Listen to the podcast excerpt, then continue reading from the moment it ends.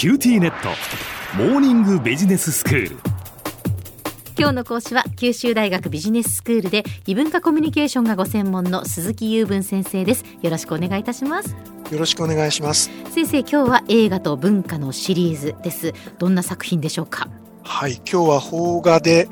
えー、黒沢の生きるでございます。黒沢明監督のはい。はいあの相手が強すぎてなんか相撲を取るのがすごく怖いのですけれども えっと、1952年公開白黒映画です。あの、多分見た方はたくさん多いと思うんですけども、でも我々の知らないうちに時代が経っていて、黒澤明っていう名前、聞いたことはあるけど、一体どんな人だろうとか、名前聞いたことがないとかっていう人もそろそろ出始めてる時代で、えー、あの、ずいぶん前にあの、映画関係の授業を少しした時に、黒澤明って誰ですかと言われたこともあるくらいなんですよね。なので、もっと、あの、しっかりやらなきゃいけないなと思いますが、最近はまあ、あの、学校教育の社会の授業とかでも名前が出てくるので、まあ、ぜひ覚えてほしい人ですね。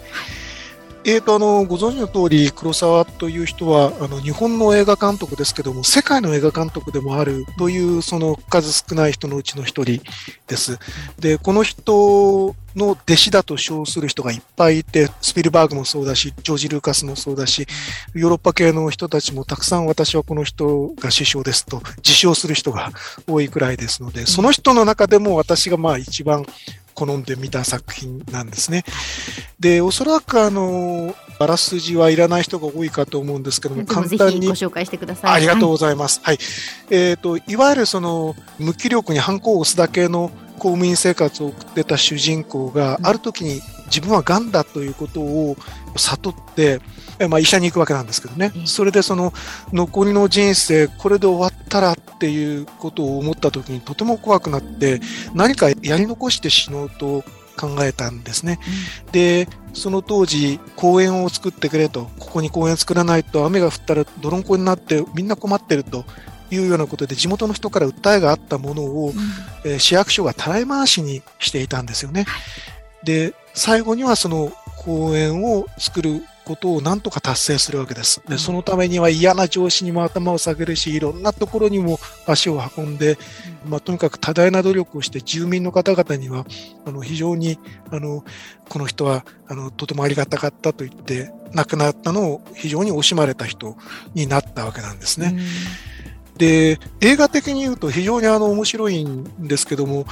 さあやるぞっって思った次の瞬間にこの人のお葬式のシーンが始まるんですね。はい。で、これが、あの、まあ、すごい展開だというので、当時、はあ、すごいなと思って見た人も多いかと思うんですけども、はい。で、その後、その、葬儀に来てる人たちに、この人がしたことを、その後したことを、ま、語らせるという形でいくんですね。非常にあの、面白い作り方だと思うんですけども、ただ残念なことにそうやってあの語ってるその、えーと、同僚の人たちがこの人は素晴らしかったと酒を飲みながらあの僕もこの人に続くよと言って盛り上がっておいて翌日はまた元のおかみだったというオチが最後残ってるんですよね。これはあのどういうことかというのを考えてみるとやっぱ僕らあのあれですよね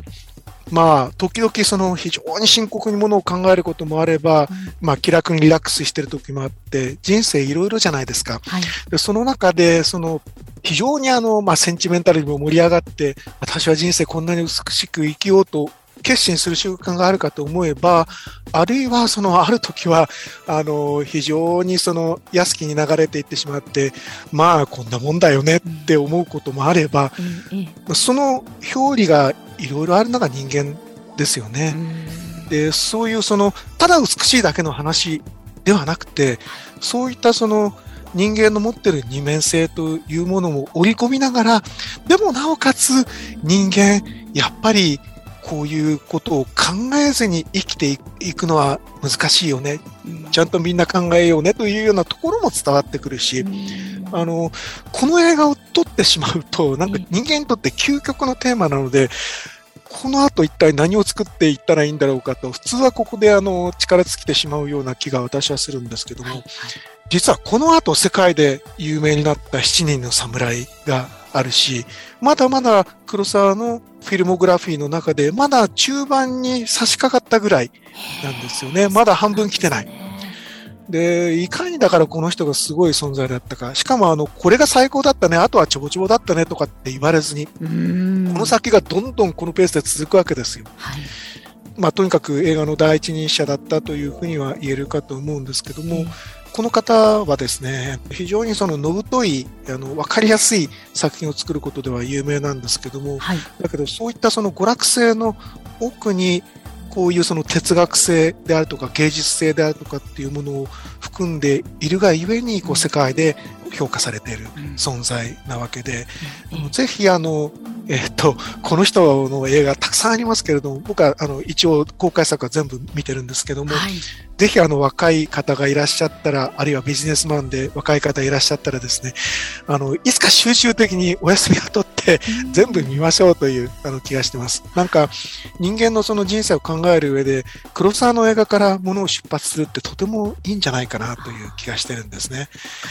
どんな風に感じますか、はい、なかなかやっぱりその 黒沢作品というのは、えー、その存在としては知っていますけれども、うん、そのじゃあしっかり見ようってやっぱり見るには覚悟がいるのかななんて思ったりもしてなるほど、うん、それはですねあの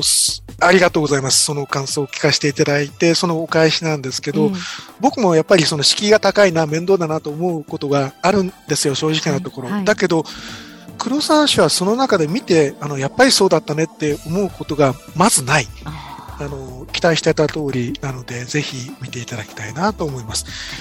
はい。それとですね、この作品、あの、えっ、ー、と、まあ、映画を作った時の苦労を一つだけお話しすると、これ撮影は夏だったようなんですね。うんうん、ところが、最後のシーンは、あの、公園でブランコを込んでいるんですけど、雪がちらついたりしてるわけなんですけども、はい、冬のシーンのはずなんですね。うんところが、あの、夏が撮影だったので、お通夜の料理を新鮮に保つのが非常に大変だったという話を出ますけどね。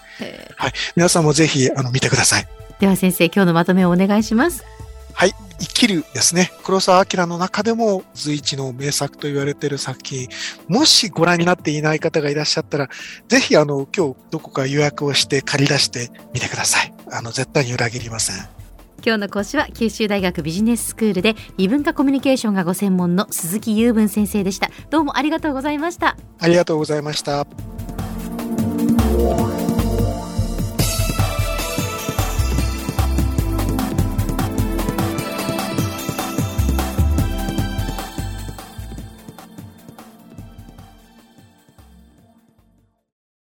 QTnet。今日寝坊しちゃって急いでお弁当準備したのにパパテレワークだったのよ。あるある。うちもいきなり「今日はテレワークだった」とか言い出すのよ。でもうちじゃネットつながりにくいって結局出社してるわよ。 BBIQ 入れてあげたら？テレワークを快適に。光は BBIQ